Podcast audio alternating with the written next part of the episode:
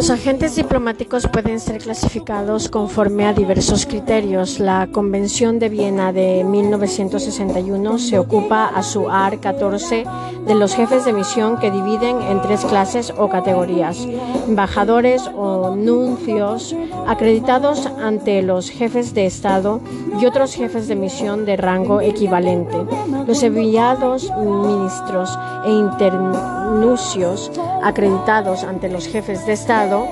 los encargados de negocios acreditados ante los ministros de Relaciones Exteriores. Hoy las precedencias entre los jefes de misión de dentro de cada clase se establecen siguiendo el orden de la, de la fecha y hora en que haya asumido sus funciones, momento que vemos más tarde. No obstante, la Convención respeta, según los prescrito en el art. 16.3 las precedencias y honores que los usos han venido concediendo en algunos estados al representante de la Santa Sede. Otras clasificaciones se hacen atendiendo a la permanencia en las funciones o a la naturaleza de estas. Así se habla de agentes permanentes y agentes extraordinarios encargados estos últimos de llevar a cabo una misión concreta. Se habla también de los agentes diplomáticos encargados de misiones específicas y los de ceremonia o enviados con ocasión de algún acto o solemnidad oficial. Estas últimas clasificaciones no han tenido reflejo de la Convención de Viena, inicio y fin de la misión diplomática. Aunque el nombramiento de un jefe de misión diplomática corresponde al jefe del Estado acreditado, este deberá asegurarse de que la persona que se proponga acreditar ha obtenido el asentimiento de Estado receptor. Esto es lo que se conoce por el placet que el Estado receptor dará o negará libremente, pues no está obligado a manifestar los motivos de la negativa. El nombramiento se acredita ante el Estado receptor por medio de las cartas credenciales en el caso de embajadores, ministros o de cartas de gabinete cuando se trata de embajadores de negocios. La misión diplomática se compone de un jefe y además de funciones diplomáticos de diversos rangos, ministros, consejeros y consejeros de embajadas o legación, secretarios de embajadas o legación, agregado, agregados técnicos, militares, comerciales, de prensa, cultural, etc. y otros funcionarios subalternos más o menos numerosos que desempeñan cometidos diversos. La misión diplomática puede determinar por diversas causas que en síntesis son las siguientes. Por ser llamado el agente por el Estado acreditante por distintos motivos, jubilación, cambio de destino, destitución, para manifestar su descontento ante el Estado receptor, etc., por ser declarado al agente persona non grata. Privilegios, privilegios e inmunidades diplomáticas. El, ejército del, el, ejercicio de, el ejercicio de las funciones diplomáticas con la libertad necesaria requieren una serie de garantías conocidas por privilegios e inmunidades. Están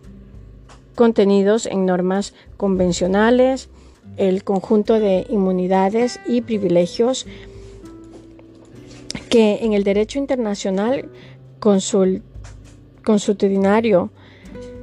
da al jefe de Estado se extiende subsiguientemente a los jefes de gobierno que visiten un país extranjero oficial o privadamente. Los órganos de las relaciones internacionales. Los órganos contra contrales y centrales de la diplomática directa, la generación de las relaciones transnacionales entre individuos y empresas de diferentes estados, la interdependencia creciente de, esta, de estos y los efectos determinantes de los acontecimientos anteriores sobre la situación interna de los estados han traído la atención, la atención de los poderes públicos y han motivado la tendencia de estos a evitar la infraestructura diplomática profesional de ministros de Asuntos Exteriores que normalmente canaliza las relaciones clásicas o tradiciones de diplomacia propiciada la hipertrofia de las intervenciones directas de los líderes políticos, de los representantes de los partidos políticos o de los miembros de las cámaras legislativas, de ahí el nombre de diplomacia directa. Aunque los estados son libres para señalar en su derecho interno cuándo son los órganos competentes para gestionar sus relaciones internacionales y por influencias históricas los órganos que cumplen estas funciones suelen coincidir en la mayoría de los estados, el jefe del estado, del jefe del gobierno, del Ministerio de Asuntos Exteriores y los agentes diplomáticos y consulares, tales órganos del sujeto internacional como por ejemplo el jefe del estado tiene origen y carácter internos, pero no solo ejercen funciones internas, sino también internacionales, por lo que se ha podido hablar de las existencias de un desdoblamiento funcional. La de funciones generalmente internas e internacionales plantean un problema que corresponde al derecho internacional determinar o reconocer cuáles son los individuos o los grupos de ellos que tienen la condición de órganos de los sujetos internacionales y la facultad de hacer manifestaciones que les sean imputables. El jefe del Estado y el jefe del gobierno, el jefe del Estado. El poder exterior y en el sentido de competencia material está repartido, aunque de modo desigual, en órganos que pertenecen a los tres poderes del Estado. Pero dicha distribución, competencia, nada presupone respecto de la competencia formal. Aquí el problema no es tanto de ejercicio como de representación. Esta consiste en saber quién o quiénes representan al Estado como sujeto de derecho internacional. Cualquiera que sea la función constitucional del jefe del Estado, la capacidad de representación internacional de este órgano no se pone en duda. Todos los estados están hoy representados por el jefe del Estado, que posee en principio un poder general de representación. Depende de la constitución interna de cada país, la constitución de este órgano. Lo normal es que sea un órgano unipersonal, monarca o presidente de la república, pero puede ser también colegiado como en Suecia, tanto por esa necesidad de unidad en la representación exterior como por los hábitos y tradiciones de los tiempos de la monarquía absoluta se sigue considerando que el jefe de Estado goza de un ius omnio de representaciones, pero en el constitucionalismo moderno, este derecho solo puede ser entendido en el sentido formal y no material. Por esta razón, la mayor parte de los actos internacionales del jefe de Estado, que no sea a la vez jefe del Poder Ejecutivo, llevan el refrendo del ministro responsable o del jefe de gobierno en circunstancias de normal funcionamiento constitucional es la constitución interna, la establece quien es el jefe del Estado, sin necesidad de un reconocimiento expreso por parte de otros estados, aunque los actos de cortesía internacional, tomas de posición de los nuevos presidentes en la República o de coronación de las monarquías componen un cierto grado de asentimiento. Pero cuando por perturbaciones de orden constitucional establecido nacen dudas sobre quién puede ser el verdadero jefe del Estado, se da oportunidad a los estados extranjeros a través de actos de reconocimiento o no reconocimiento a inducir sobre el que es Estado de las, de las que sufre una determinación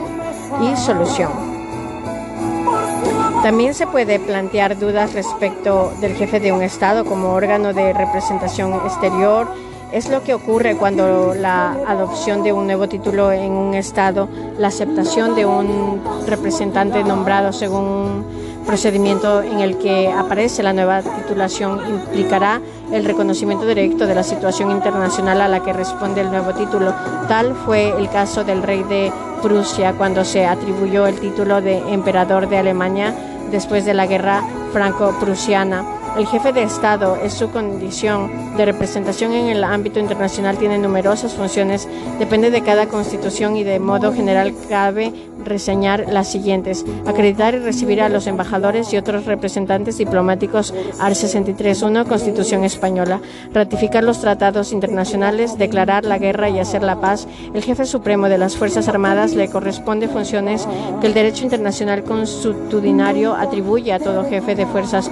en campaña en aquellas constituciones en las que el jefe del Estado sea la vez jefe del Ejecutivo. Todos los actos internacionales relevantes de los órganos inferiores revierten a él para su aceptación o, aprobación. Muy distinta es el cambio la posición del jefe de Estado en las monarquías o repúblicas no, no presidenciales. El principio de la irresponsabilidad constitucional y la obligación general de abstención de todo acto personal ha llegado a una casi total abstención en la formulación y ejecución de la política exterior, incluso allí donde los textos constitucionales en su literalidad, el presidente de la República negocia y ratifica los tratados, dieran pie para una interpretación distinta, una vez la Constitución forme sede en el paso a la real. El refrendo de presidente del gobierno o de los ministros de los actos del rey responde a la misma línea de pensamiento AR 64CE. Todo ello no dice para que en casos de extrema gravedad por exigencia imperiosa del mismo dinamismo constitucional revienta los plenos poderes automáticamente del jefe del Estado. El orden internacional otorga una protección especial a los jefes de Estado rodeando de la debida consideración, sus personas son inviolables en descargo de este deberá internacional. Las leyes penales internas de los estados configuran tipos delictivos con agravación de penas a fin de proteger sus vidas y bienes personales.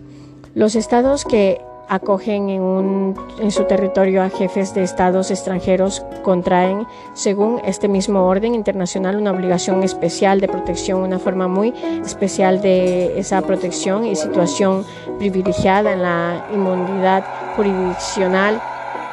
respecto de otros estados. Tal inmunidad no es un colorario de la regla de la irresponsabilidad constitucional interna, sino consecuencias del principio general de derecho internacional de igualdad entre los estados. Por esta inmunidad están sustraídos a cualquier forma de jurisdicción entre tribunales estatales, pero no en cambio entre tribunales internacionales, por la conducta que en tacto de órganos establece pudiera haber tenido como contraria el derecho internacional. Esta inmunidad se, supreme, se presume también respecto de actos y relaciones jurídicas que el jefe de Estado puede realizar o anudar en el ámbito jurisdiccional un Estado extranjero. Adquisición de propiedad inmueble privada por los jefes de Estado árabe en España, aunque si se considera la naturaleza del acto o relación y se lleva a la conclusión que no tienen relación alguna con el ejercicio de funciones soberanas, podría introducirse una concepción restrictiva a esta inmunidad. history. El jefe de Estado, en el órgano de superior categoría política y administración del Estado, corresponde el derecho interno a establecer su procedimiento de designación y competencias incluso respecto de las relaciones internacionales en el régimen absolutista era el órgano normal y único capaz de vincular internacionalmente en su estado. A partir de la Revolución Francesa, su importancia deja de ser única y exclusiva. La concepción de la soberanía nacional y sobre todo la teoría de la división de poderes influentes en la configuración de las facultades del jefe del Estado que quedan muy limitadas en la democracia parlamentaria, en la que el jefe del gobierno adquiere en las relaciones exteriores una enorme relevación y plena autoridad para representar a su país en los asuntos exteriores. En líneas generales, son competencias del jefe del Estado la alta dirección de la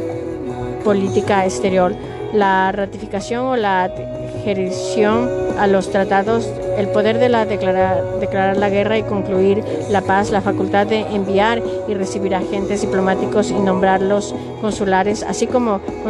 conceder la exequatur a los cónsules extranjeros. General corresponde al jefe del Estado declarar la voluntad del Estado respecto a los otros estados, aunque esta competencia le está generalmente atribuida por los ordenamientos internos en colaboración con otros órganos del Estado, como el gobierno y los cortes. En los regímenes dualistas, la dirección y coordinación de la acción política también del exterior corresponde al jefe del gobierno que en el que en consecuencia el superior jerárquico del Ministerio de Asuntos Exteriores en el ARP 97 de la CE dice el gobierno dirige la política interior y exterior en el ARP 98 dispone que el presidente dirija la acción del gobierno y la coordina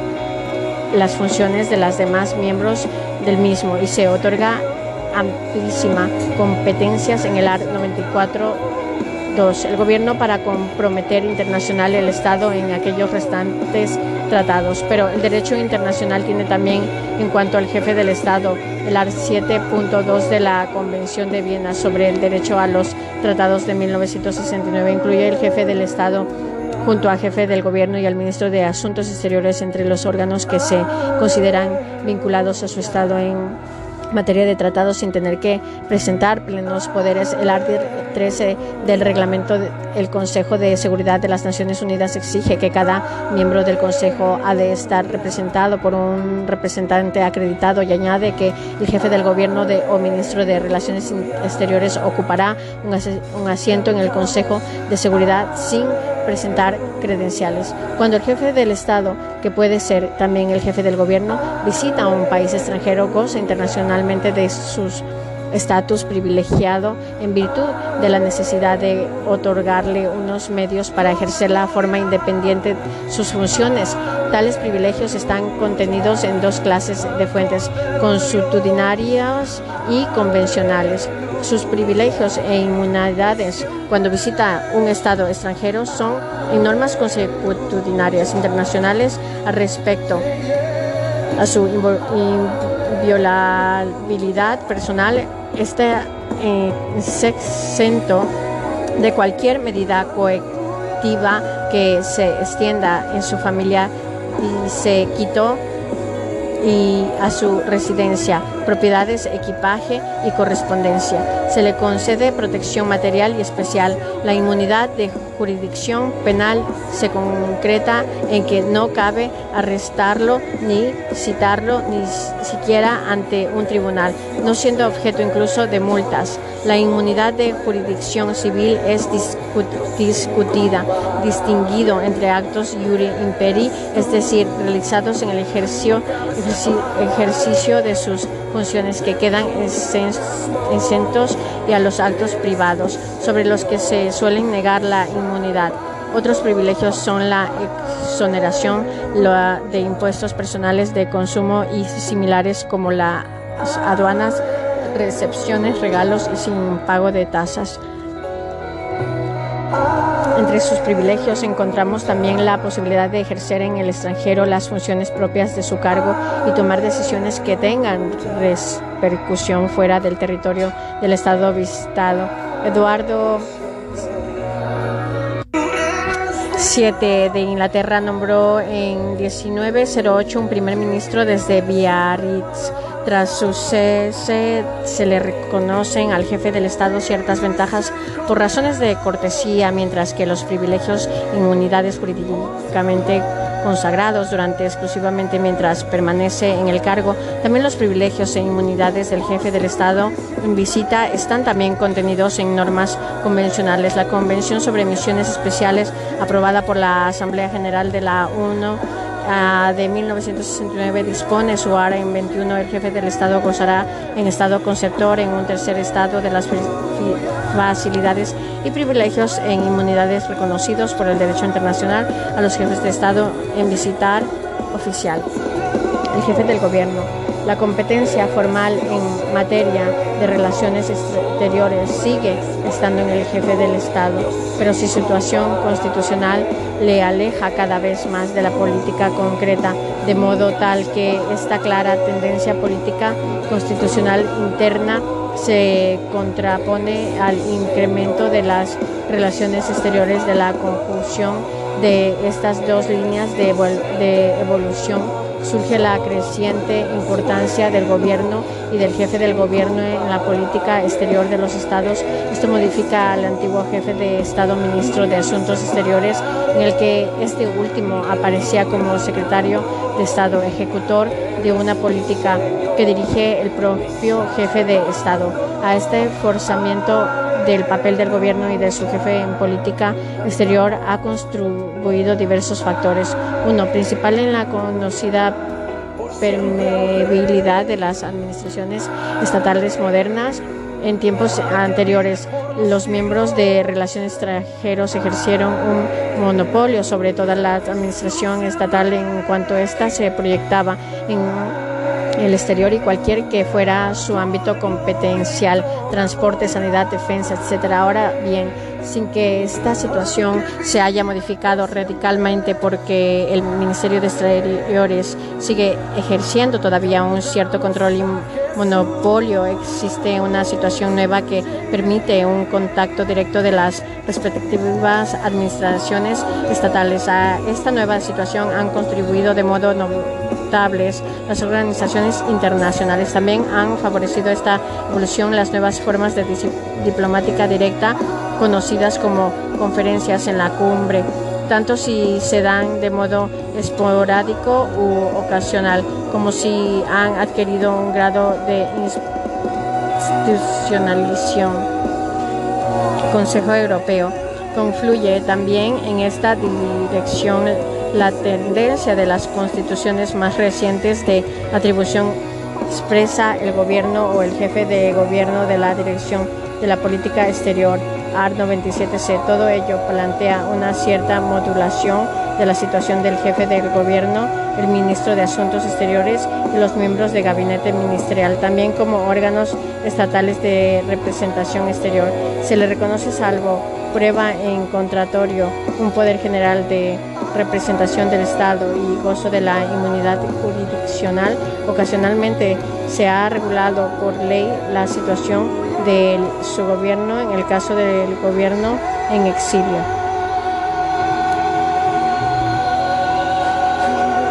El Ministerio de Asuntos Exteriores. Existen síntomas de importancia creciente del Ministerio de Asuntos Exteriores en el profundamente internacionalizado mundo de hoy, un aumento de los acuerdos de la forma simplificada en los que la firma del Ministerio de Asuntos Exteriores es habitual y en la existencia de dentro de las organizaciones internacionales de órganos formados por los ministerios de Asuntos Exteriores como los el Consejo de, Europa depende del derecho interno y de los regímenes políticos del ministro de Asuntos Exteriores. Bajo la dependencia del jefe del Estado o del gobierno corresponde al derecho interno la reglamentación de sus funciones y la organización del ministerio de que el jefe es normal, que el derecho le conceda competencia para hacer declaraciones de voluntad en nombre del Estado en el campo de las relaciones exteriores. En España, el ministro de Asuntos Exteriores se le asigna una doble misión, mantener la unidad de acción exterior del Estado, ser el intermediario entre el Estado español y los estados extranjeros. El nombramiento y cese de ministro de Asuntos Exteriores es habitualmente comunicado por carta del propio ministro del cuerpo diplomático acreditado. El derecho internacional ha reflexionado la atribución realizada por los derechos internacionales. Ministro de Asuntos Exteriores de competencias para hacer declaraciones de voluntad en nombre del Estado y en el campo de las relaciones exteriores. Respecto a la incertidumbre sobre los privilegios del Ministerio de Asuntos Exteriores, Cahier ha afirmado que debe gozar primordialmente de la inmovilidad al fin de que dar abrigo, quedar al abrigo de cualquier medida coercitiva por parte de las autoridades locales y por lo que se refiere a la inmunidad de jurisdicción. Es indudable que el ministro goza la inmunidad plena y civil. Estas afirmaciones de Cacher han sido confirmadas en el ARC 21.2 de la Convención sobre Misiones Especiales. Las delegaciones de los órganos legislativos estatales en asambleas parlamentarias de organizaciones internacionales o en otras reuniones internacionales. La generalización de la diplomacia directa se ha extendido también a los parlamentos. Los tratados constituyentes de algunas organizaciones internacionales han creado asambleas parlamentarias constitucionales por miembros del Poder Legislativo de los Estados miembros de la organización de que se trate normalmente los parlamentos de cada Estado miembros se agrupan en el delegación nacionales en el seno de la Asamblea Parlamentaria de que se trate en régimen jurídico los privilegios y las inmunidades de estos representantes figuran normalmente en los respectivos acuerdos de sedes y acuerdos de privilegios e inmunidades. Los órganos externos permanentes o diplomático, diplomacia clásica, las representaciones diplomáticas ante otros estados, los diplomáticos son agentes que un estado envía entre otro estado para desarrollar relaciones internacionales entre ambos, aunque la diplomacia es tan antigua como las relaciones entre los pueblos. Se inicia según afirmación de la doctrina en la República de Venecia durante la segunda mitad del siglo XV, generalizándose posteriormente en la práctica. Las funciones de una misión diplomática está enumerada en el art 3 de la Convención de Viena y ha sido clasificados en dos grupos, normales y excepcionales.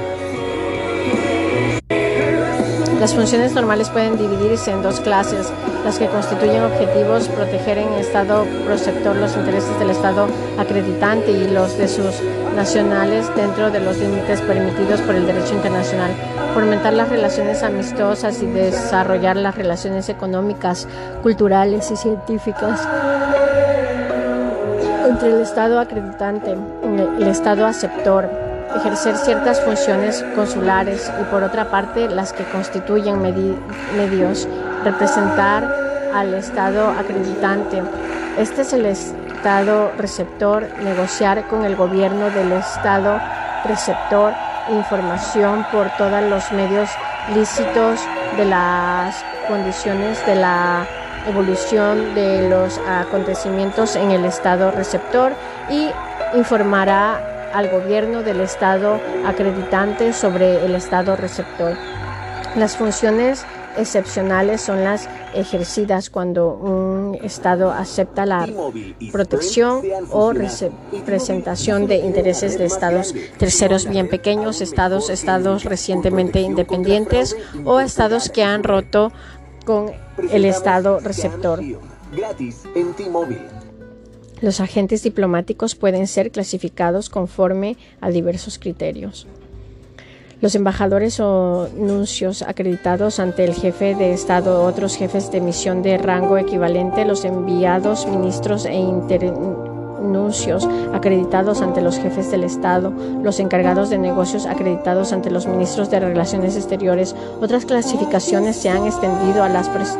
permanencias en las funciones o en la naturaleza de estas agentes permanentes o extraordinarios. También se habla de los agentes diplomáticos encargados o misiones específicas y los de ceremonia o eh, eh, enviados como ocasión de algún acto, solemnidad oficial, inicio y fin de la misión diplomática. Conforme a la Art 2 de la Convención de Viena, el inicio de las relaciones diplomáticas entre Estados y el envío de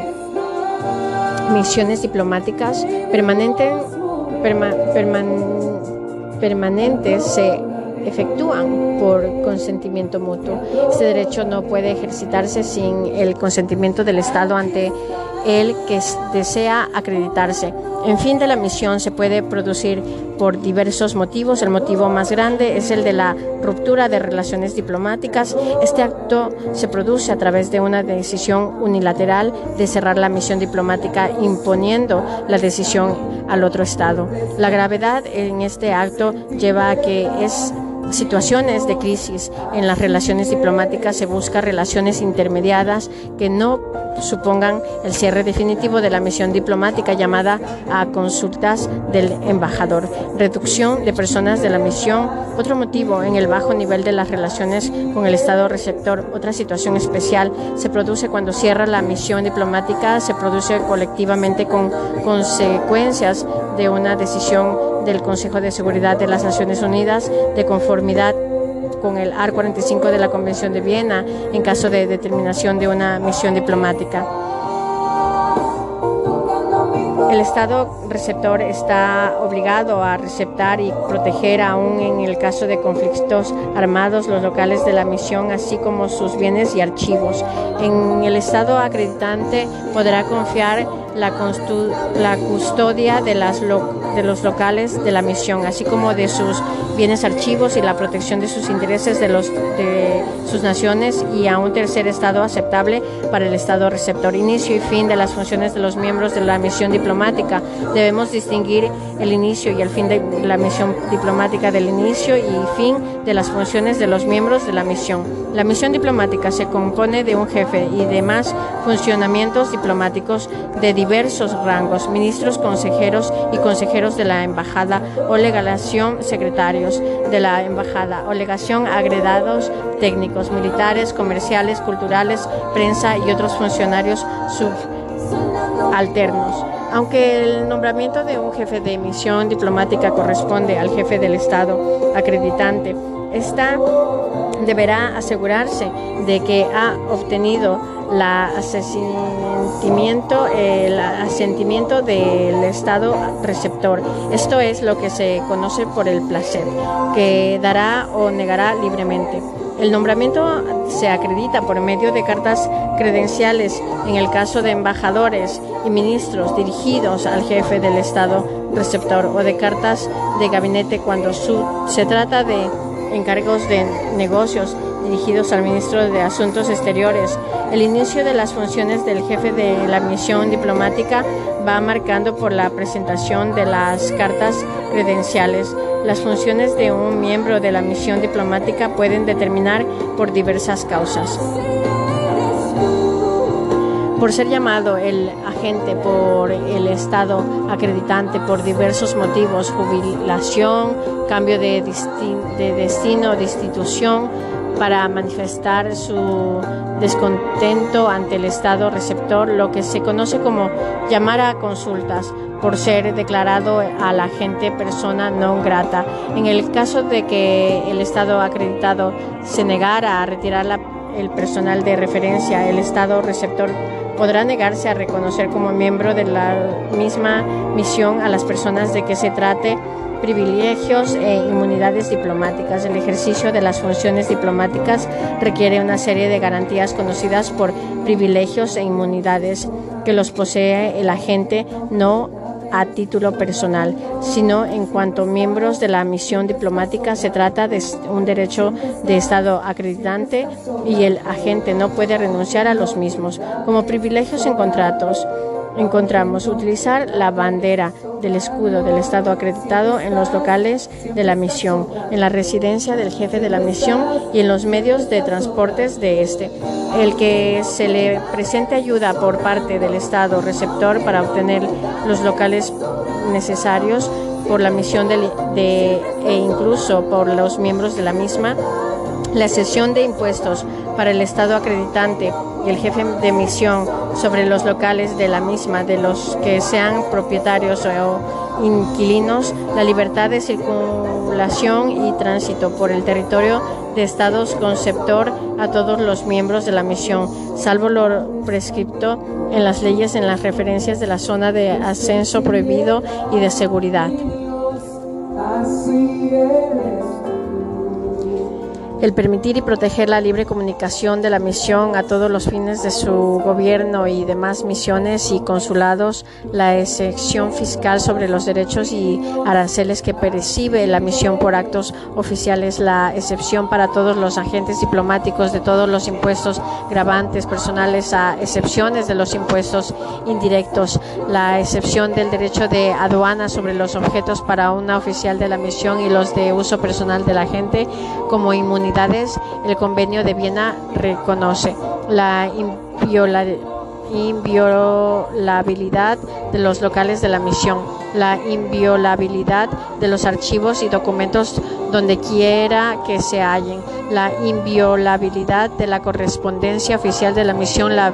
la vialija diplomática no podrá ser abierta ni retenida y gozará de inviolabilidad personal. La persona de la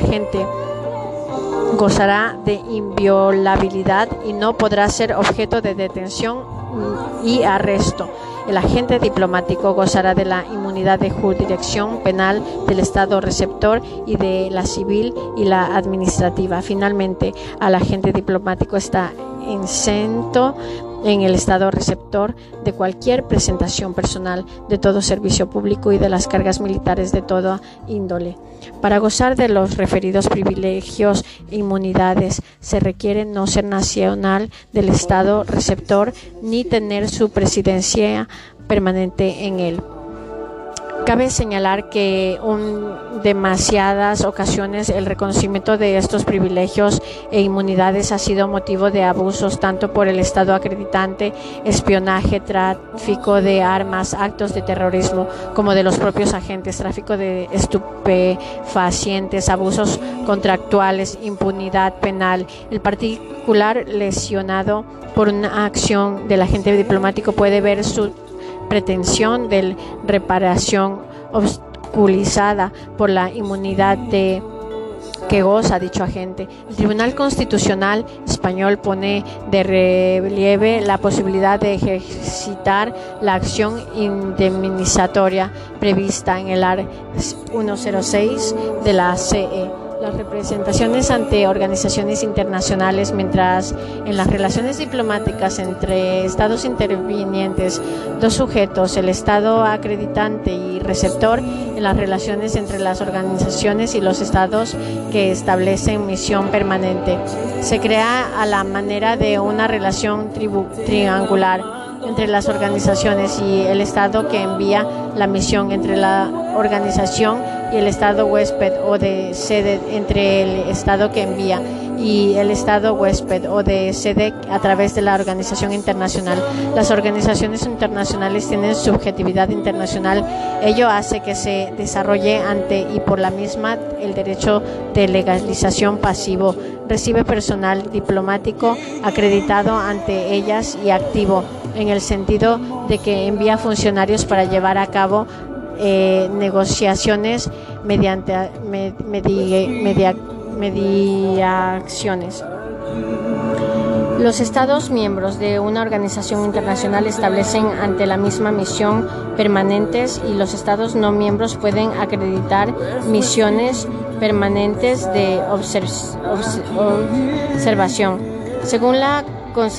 la Convención de Viena de 1975, el establecimiento de una misión permanente es facultad de los Estados miembros de las organizaciones, siempre que las reglas de esta lo permitan y deberá manifestarse por ella con antelación al Estado huésped. Las funciones son de representación, enlace, negociación, información, participación en las actividades de la organización, protección de intereses del Estado que envían y fomento de los propósitos y principios de la organización. El nombramiento de los miembros de la misión es libre para el Estado que envía, no debiendo exceder de los límites de lo razonable a misiones permanentes gozan de un estado privilegiado y aparte de las facilidades del estado huésped para el desempeño de sus funciones y para la obtención de locales y alojamiento, se contempla en la Convención la inmunidad de coerción y la excepción fiscal de los locales de la misión y bienes a su servicio, la inviolabilidad de los archivos y documentos, la libertad de comunicación y la inviolabilidad de la correspondencia, valija y correo. Los agentes consulares extendemos por partes a los agentes oficiales que un Estado establece en ciertas ciudades de otro Estado con el fin de proteger sus intereses y los de sus nacionales. Los consuelos son órganos del Estado que actúan en el extranjero y realizan actos para cumplir su misión con exclusión de los de la naturaleza política. El convenio de Viena sobre las relaciones consulares, consulares entienden por funcionamiento confusionario consular a toda persona, incluyendo al jefe de la oficina consular, encargado con ese carácter del ejercicio de funciones consulares. Los consuelos, cónsules no son agentes diplomáticos atendentes la institución consular es más antigua y encontramos pretendentes en los proxenes de la Grecia antigua, adquiriendo un amplio desarrollo. La institución consular en la Edad Media, los comerciantes extranjeros solían organizar pequeñas comunidades a las que se les otorgan ciertas autonomías y entre ellas las de tener unos magistrados especiales. Las funciones de los cónsules van está, ensanchándose en época posterior hacia la protección de los intereses de sus estados de origen y de las nacionales de este, llegando a en el siglo XVI a ejercer una cierta representación oficial del Estado en la actualidad. Sus funciones de carácter comercial están considerables disminuidas, no obstante, las funciones consulares siguen siendo muy amplias.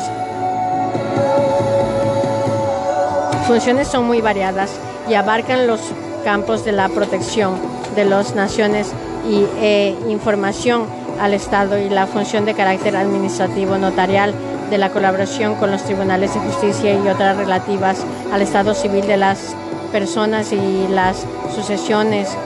El cónsul ejerce otras funciones relacionadas con la navegación marítima, el comercio y el ejercicio de las profesiones recogidas en el art 5 de la Convención sobre las Relaciones Consulares. CLAS tradicionalmente se ha distinguido entre los cónsules enviados o de carrera, cónsules misi y los honorarios, cónsules electi. Los primeros son funcionamientos públicos del Estado que los nombran y poseen la nacionalidad de este. Son pagados por el Estado que los envía y no ejercen. En general, otras funciones que las profesiones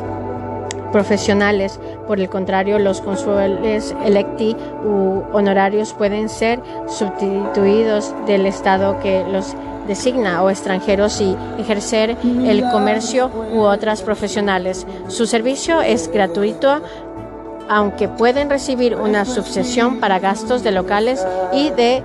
representación. Los cónsules se dividen a título personal en cónsules generales, cónsules vicecónsules y agentes consulares. A su vez, y dentro de las carreras consulares de cada uno de los países puede subdividirse en varias categorías, inicio y fin de las funciones consular. El inicio de las relaciones consulares están sometidas igual de las relaciones diplomáticas al consentimiento mutuo, dado el carácter administrativo de las relaciones consulares. Su establecimiento es totalmente independiente de las relaciones diplomáticas. Igualmente, la ruptura de las relaciones consulares no implica el fin de las relaciones consulares. Los jefes de las oficinas consular, donde están incluidas las categorías antes mencionadas, serán nombrados por el Estado que envíe y administrativos al ejercicio de sus funcionarios por el Estado receptor. El jefe de la oficina se le acredita su nombramiento por medio de una carta patente o instrumento similar para ser administrativo al ejercicio de sus funciones. Se requiere el, el executor del Estado, receptor, que podrá negarlo sin especificar los motivos. Las funciones de un miembro de la oficina consular se dará por terminadas mediante notificaciones del Estado que envíe por revocación del executar y por notificaciones del Estado. Receptor al Estado que envía de que ha cesado de considerar a las personas de que se trate como miembro del personal consular, facilidades, privilegios e inmunidades. La Convención de Viena sobre Relaciones Consulares contiene una reclamación muy amplia y premenorizada a la oficina consular que se entiende como un conjunto formado por locales archivos y personal a su servicio. Se le otorgan las facilidades necesarias para el ejercicio de sus funciones, prestar ayuda para la adquisición por el Estado que envía los locales necesarios a encontrar alojamiento para los miembros de la oficina, facilitar la libre comunicación y la visita a las nacionales del Estado que envía informar a la oficina en los casos de detención, arresto o, prisión de las, de las nacionales del Estado que envía, así como de la defunción y en los casos de accidentes de naves, aeronaves. Como privilegios encontramos exención fiscal para los locales consulares y la residencia del jefe de la oficina consular, libertad de tránsito y circulación, libertad de comunicación, exención fiscal sobre las cantidades percibidas en conceptos de aranceles y derechos, el concepto de inmunidades, la inviolabilidad de los locales consulares y de los archivos y documentos consulares donde quiera que se encuentren. A los funcionarios de carrera y demás miembros de la oficina consular se le reconocen como facilidades al ser tratados con la debida diferencia y que se tomen las medidas oportunas para evitar cualquier atentado contra su persona, su libertad o dignidad comunicar sin demora cualquier arresto, detención o de un miembro del personal consular, el que al ser llamado como testigo se le evite cualquier perturbación en el ejercicio de sus funciones. Como privilegios encontramos la sección de inscritos en el registro del extranjero y del permiso de las residencias para los funcionarios y empleados consulares y familiares eximiliares de, de obligarles a presentar testimonio por hechos relacionados por el ejercicio de sus funciones, la excepción fiscal de impuestos, la concesión de franquicias aduaneras para objetos de uso oficial y de uso personal de las funciones de su familia y permisos de explotación de bienes en muebles y en del pago de impuestos de transmisión por los mismos en los casos de fallecimiento y extensión de presentación personal. En conceptos de inmunidades se les reconoce a inviolabilidad personal en, el sentido de no poder ser detenidos salvo en los casos de delito grave. En los demás casos solo podrá limitarse su libertad por sentencia firme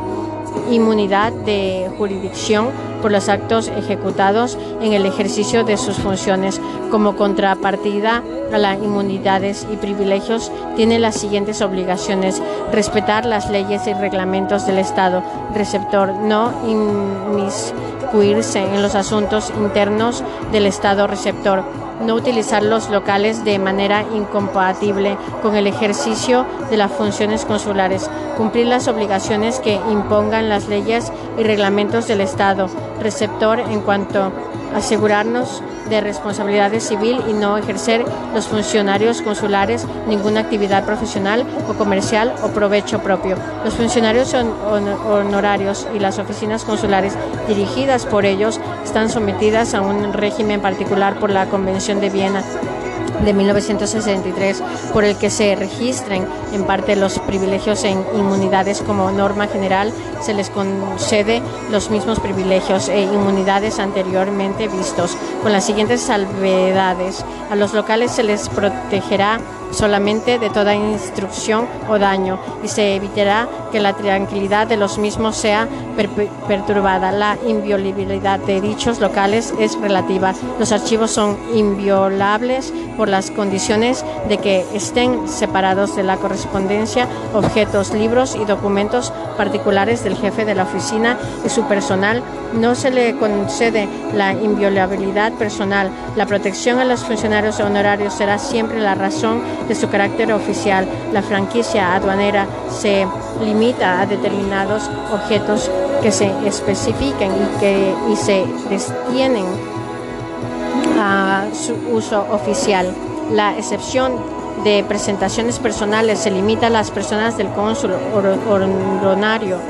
honorario y se excluye a los miembros de su familia. Quedan además excluidos de la exención de inscripción del registro de extranjeros deberán proveer del permiso de la residencia y de los permisos de trabajo. No está externo del régimen de la seguridad social y se le excluye de, las, de los beneficios relativos a los impuestos de sucesión en caso del fallecimiento. Las condiciones de las funciones y los privilegios e inmunidades de los consueles se determinarán de común acuerdo por el Estado que envía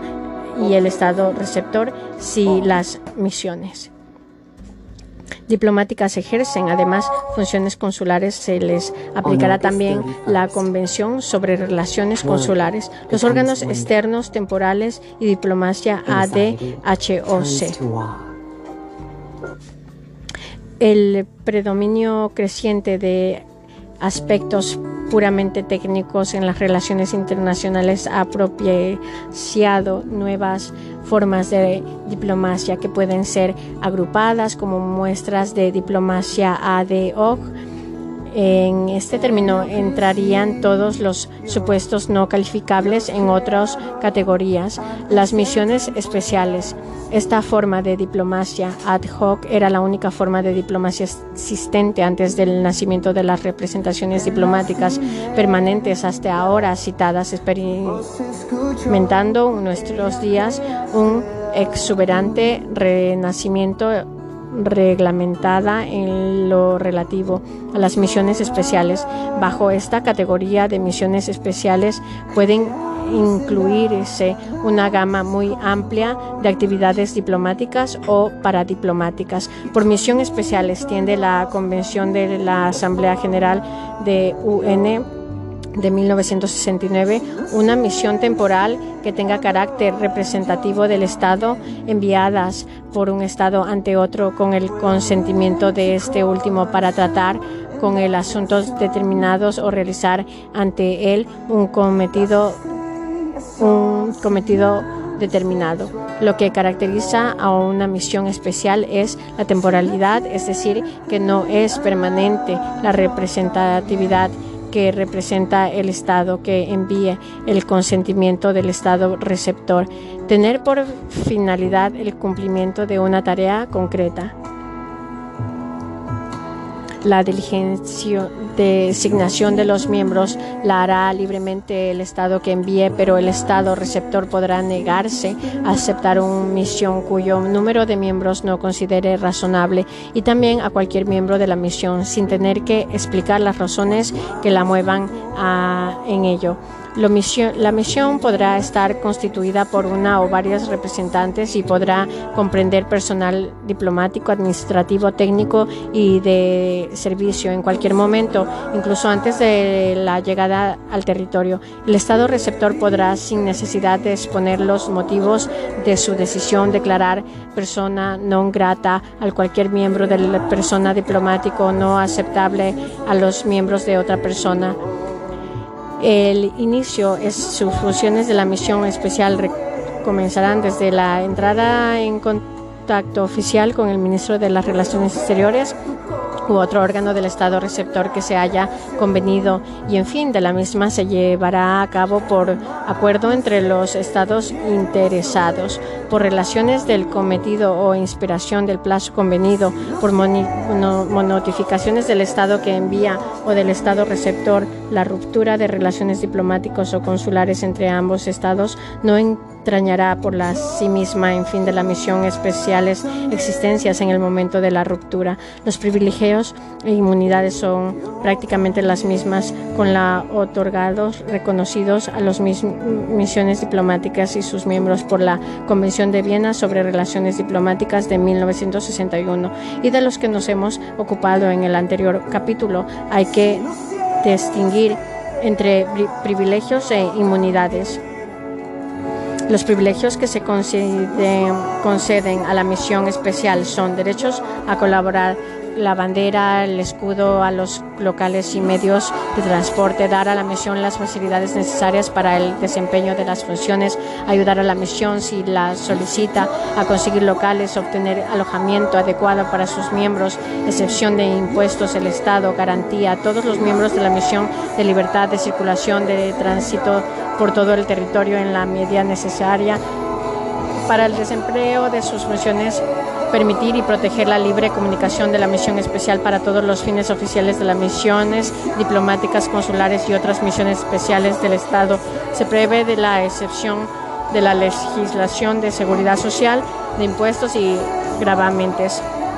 personales o reales extensión para los representantes del Estado que envía y persona diplomático de todo restricción personal de todo servicio público y cargas militares franquicia aduanera para los objetos destinados al uso oficial de la misión,